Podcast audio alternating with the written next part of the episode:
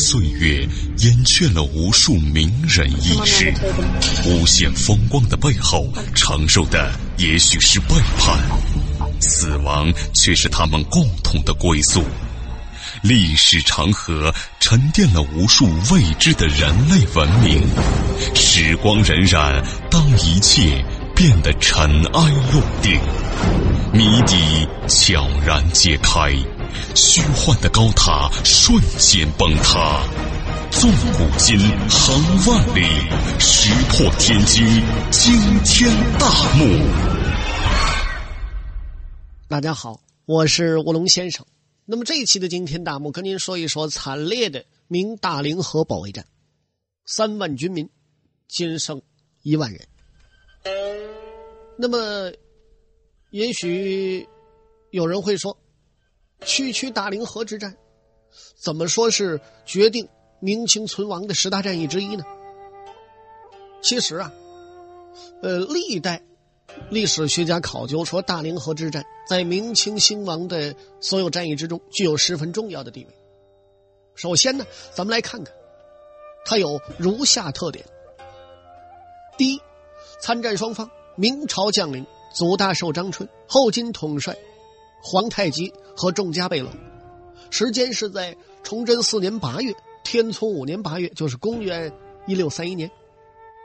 地点呢就是大凌河城，现在的辽宁锦州临海市一带。明军是一万三千八百多人，另外呢有义父一万多人。后金呢是五万兵左右。后金方面是千里奔袭，取得成功。令皇太极在国中威望大增，一些年轻将领呢对皇太极特以敬佩，甚至于演变成了崇拜。那么，当阿敏屠城逃归之后，皇太极立即下令将其逮捕。那么，此时我们看到的是，众家大臣和贝勒无一人反对，这是从前根本做不到的。于是，皇太极与三尊佛并坐的局面改成了与两尊佛并坐。韩权呢？得到了进一步的巩固。那么，由于大贝勒代善和三贝勒莽古尔泰在千里奔袭的问题上曾经持过反对意见，而事实证明呢，他们的反对是完全错误的。因此，在对待皇太极的态度上，比从前说话又规矩了许多。那么，在千里奔袭之前，皇太极呢，便以关心兄长身体为名，取消了努尔哈赤时期定制的四位大贝勒。按月轮流执政的做法，为了进一步的加强韩权，在大凌河之战打响之前，皇太极呢仿照明制，组建六部，就是吏户礼兵兴工。这六部的贝勒呢，全部都是年轻人，他们呢都直接受皇太极领导。这是封建性质高度集权的政治体制。皇太极在巩固权力的道路上，正在稳步的推进。代善和莽古尔泰的权力。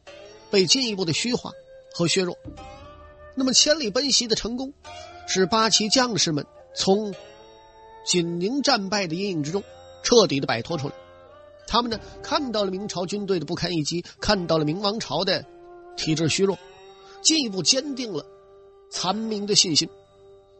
那么在千里奔袭战之中呢，后金呢他掠夺了大批的人口和财物，国力大增。总之吧。千里奔袭之战使皇太极摆脱了政治危机、军事危机和经济危机，后金政权由此开始走上正常发展道路。那么明朝方面，老臣孙承宗临危受命，不负皇帝之托，很快收复了永平四城，然后呢，对关内军务做了认真的调整。于崇祯四年正月，以古稀之年再次挂帅关外军务，并按既定方针第三次抢筑大凌河。咱们再说祖大寿逃归关外之后，经过孙承宗的训斥、袁崇焕的劝说，便又回到关内。在收复永平的战斗之中呢，他还立了功。但是从此之后，祖大寿十分小心，从不只身离开军营，生怕叫东厂的特务把他抓了去。那么这次抢修大凌河的任务落在他的脑袋上了。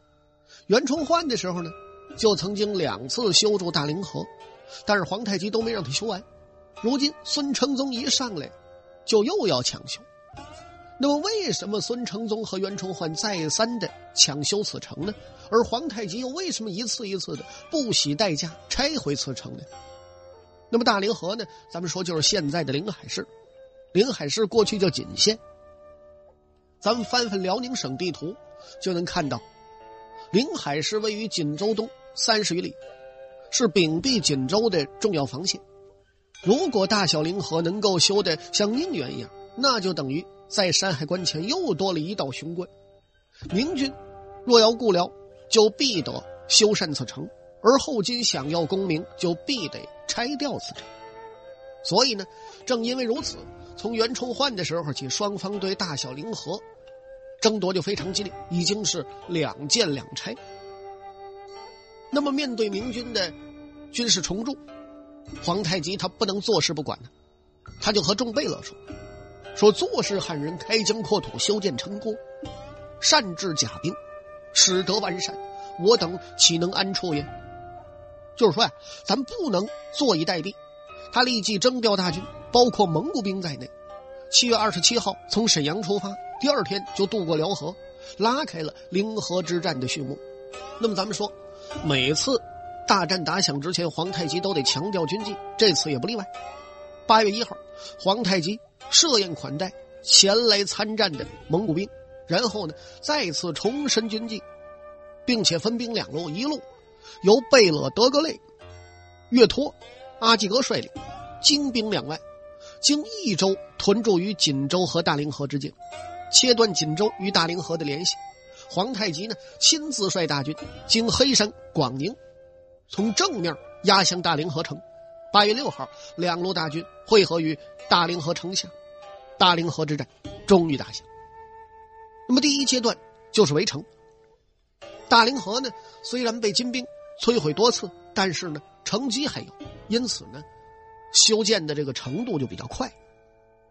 那么如果说皇太极动作再稍慢一点的话，大凌河城啊就有可能竣工了。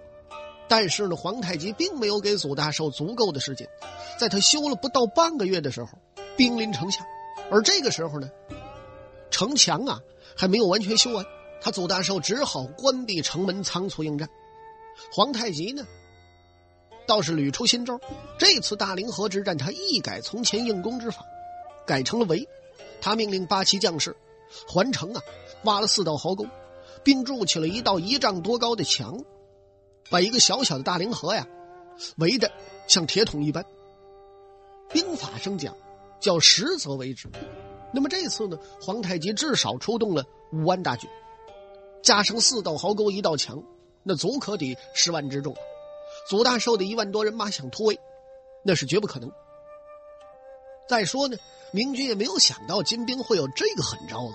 他们由打城上头往下一看呢，只见说逆奴为陵。连挖四壕，弯曲难进，器具全备，既醉脚矣。而城里头呢，又粮草奇缺，围不了几天，这城中粮就断了，城中将士无不惊恐万状。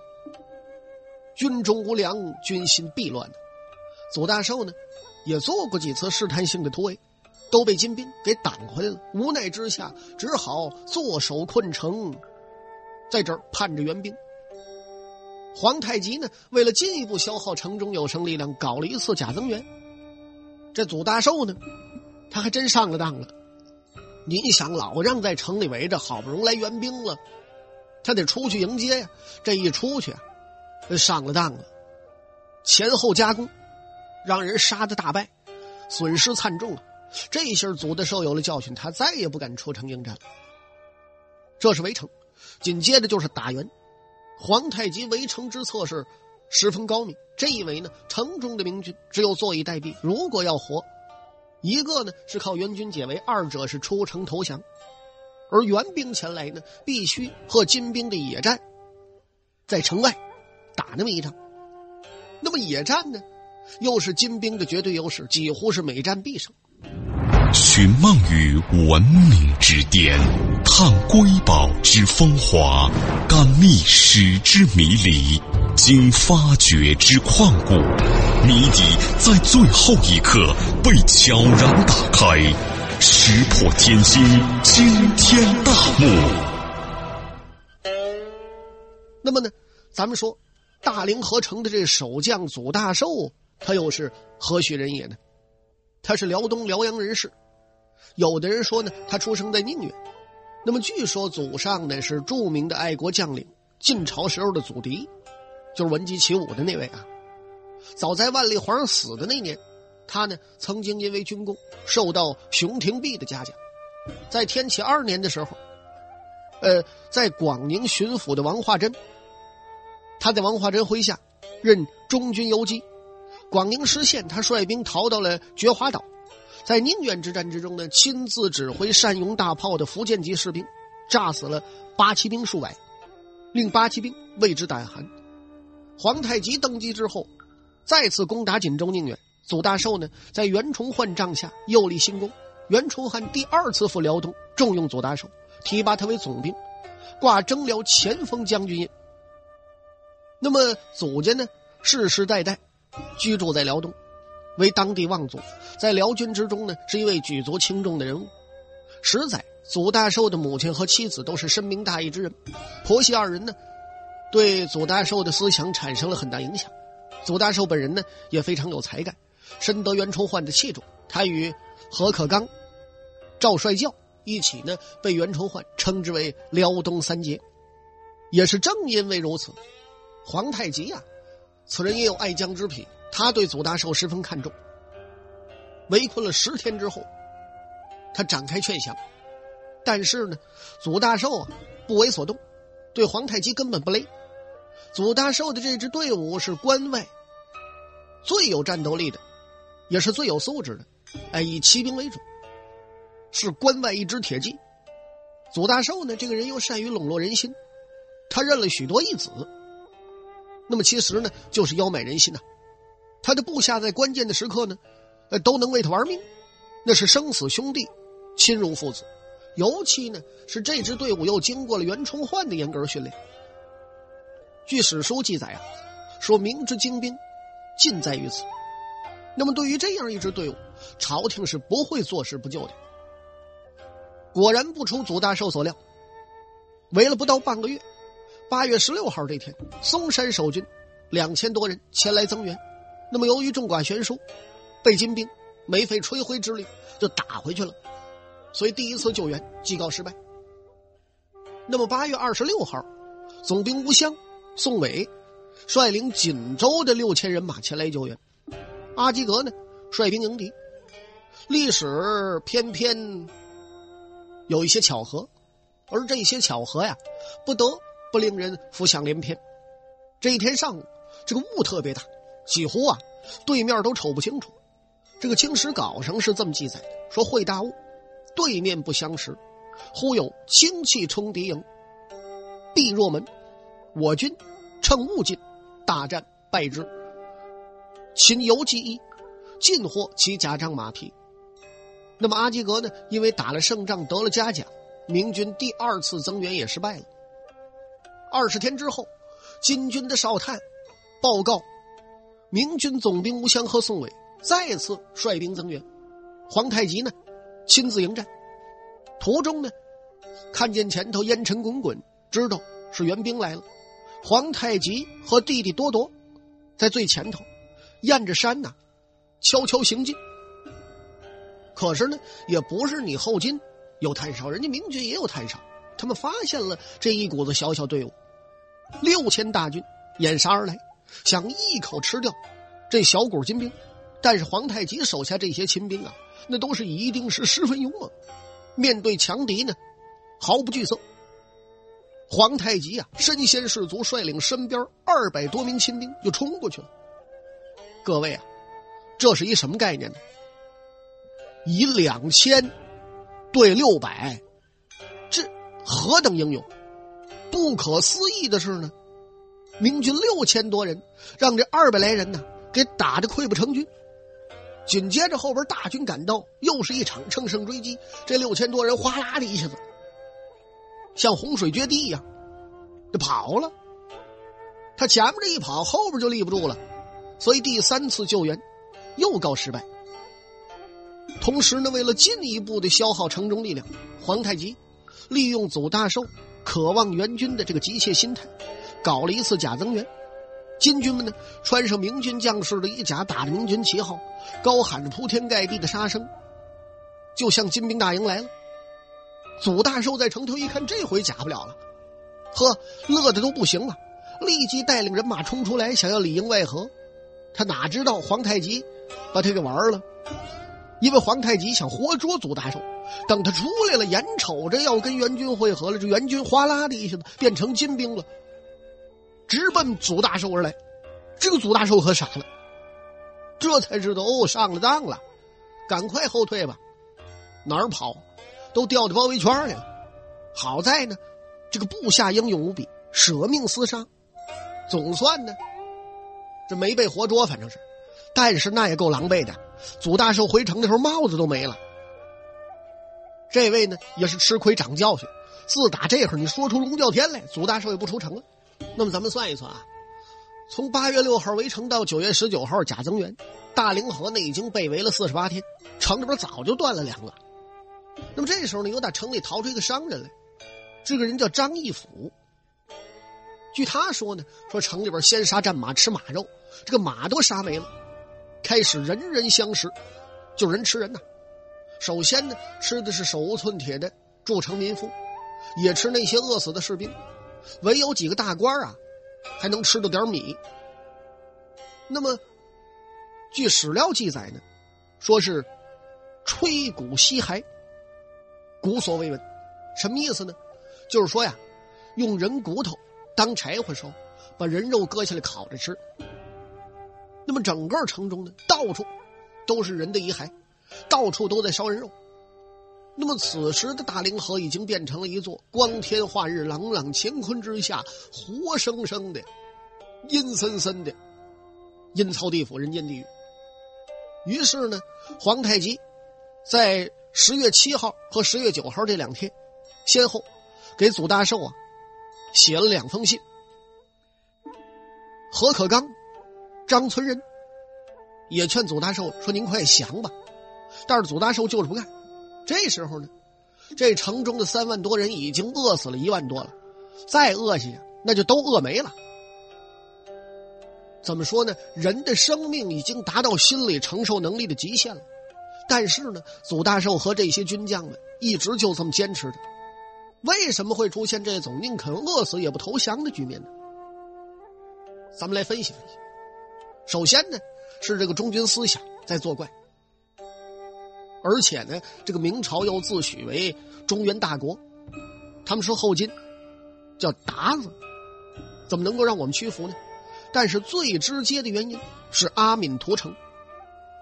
何可刚认为，说投降也是死，不投降也是死，与其投降被杀死，倒不如坚强不屈饿死，还能名留青史。那么何可刚还说呢，皇太极啊是一个素大之之。本来呢，已经打进京畿了，这位卷包又撤回来了，根本没有统一天下的雄心。那么金兵征战的目的呢，就一个抢字儿。说白了呢，和占山为王的那些土匪没有什么区别。投降这样的人呢，将来不会有好果子吃。那么何可刚这么认为不要紧，关键是他的观点得到大伙的一致认同。这是明军身处绝境仍然拒不投降的一根本原因。那么，对于皇太极曾经亲自写给祖大寿的信，他解释说呢：“说过去杀辽民确有其事，我也深为懊悔，我们早就不那么做了。至于说永平屠城，那是二贝勒阿敏所为，他因此呢受到了严惩，希望你不要存有偏见。但是祖大寿是咬定青山不放松啊，你说出龙叫天来。”哎，我也不信。就这么着，城中明军又挨过了五天。九月二十四号，明朝四万人组成的援军终于到了。那么率领这支部队的是监军道张春。这张春干嘛的呢？实在此人举人出身，在收复永平四城之中呢，呃，表现的很突出。孙承宗一看，这人是个材料。那么这次大凌河被围，孙承宗力主建其为帅，朝廷呢派他为监军道。那么有史料记载说，崇德五年的时候，张春死于沈阳的三官殿，终年七十五岁。那么如果咱们这么算的话，他带领人马到大凌河这年是天聪五年，也就是六十五岁，花甲过半之年呐，这可是真正的廉颇老矣。但是呢，他是老当益壮。九月二十七号，大军过小凌河，直逼大凌河城。在距城十五里之处，贺金兵遭遇。那么张春呢？为了遏制骑兵，他动用了好多战车，车上呢还配有火器。双方开始打，打的时候啊，八旗兵吃了一些亏，冲了几次没成功。战车呢缓缓的向前推进。这战争就是这么个道理，这你有矛我有盾。明军呢万万没有想到的是，金兵已经有了威力无比的红衣大炮。那么此时呢，正在等着明军到来呢。等到明军进入射程了，我的个天哪！四十门红衣大炮，咚咚，他好，他好，他好咚，这顿崩啊！当时把明军打了个蒙登转向。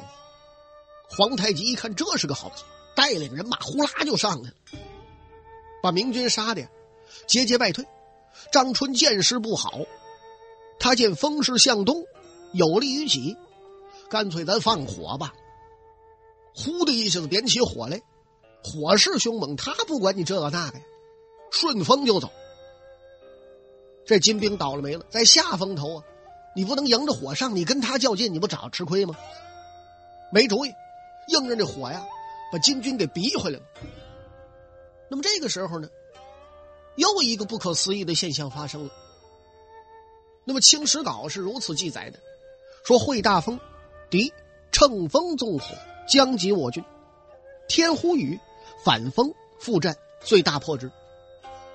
就是说呀，刚要烧到金军，还没等接上呢，哗啦哗啦下起雨来了。不但下雨了，这风向转了，就等于说张春放火把自己给烧了，这要了亲命了吧？那么，如果不是说风向改变，这场战役的结果又当如何呢？这个。咱们多次说过，历史不能假设。你比如三国时期，曹操赤壁败北，绝处逢生，他总要仰天大笑，说：“苍天有眼，天不灭曹。”民金双方在交战之中，哎，往往发生这样的巧合，而且一般都是有利于金兵的巧合。说，有人就说了，这叫苍天无眼，天欲灭明。楚霸王项羽呢？为自己战败，曾经找托词说：“天亡我也，非战之罪也。”那么也许呢是天不佑明，这大概呢就是过去人常说的叫气数已尽。这倒了霉了，怎么回事？兵败如山倒啊！张春想吆喝都吆喝不住。你想一条肉嗓子吆喝四万多人呢？最后啊，他想不败都不行了，想累马停蹄站住站不住，四万多人裹着他一个人往下败。那就像潮水带个小米粒儿似的，哗！这皇太极呀是真有出手的，他早就看出来明军必败了，而且把你逃跑那道他都算好了，埋下伏兵。那么他用伏兵这么一结，好大一部分人都投降了。张春和他三十余名将领俱被生擒，总兵吴襄和宋伟呢，仅率十几个人仓皇逃命。浩浩荡荡四万援军呢，就这么着土崩瓦解。从这之后，朝廷呢再也没派过援兵，第四次增援几乎是全军覆没。那么咱们说，四次增援全军覆没，他毕竟是来了。明金双方杀了个动地惊天，但是祖大寿啊，他在城中按兵不动，他没反应。有的史书说呢，祖大寿叫皇太极贾增元吓怕了，已经分不出真假来了。他怕上当，那么其实咱们说呢，当然不排除这种想法，但是最重要的是，你想想，城中断粮将近俩月，能吃的都吃了，不能吃的都吃了，除了人之外，已经没有任何东西再能吃了。就是说，祖大寿已经丧失了组织和配合增援的能力，而现在张春又败了，大凌河是彻底陷入绝境了。那么说，这时候都不用皇太极的人马，就刮阵风，呼啦的一下子。能把这些人都吹跑了，如果金兵乘势攻城的话，不费吹灰之力，一人吹口气儿吧，就是大凌河就夷为平地。但是皇太极高就高在他没这么做，为了挽回永平屠城的影响，他做到了常人无法忍耐的忍耐。他就是要给祖代寿看看，给关外明君看看，给天下人看看，看什么呢？看我大金宽和仁爱。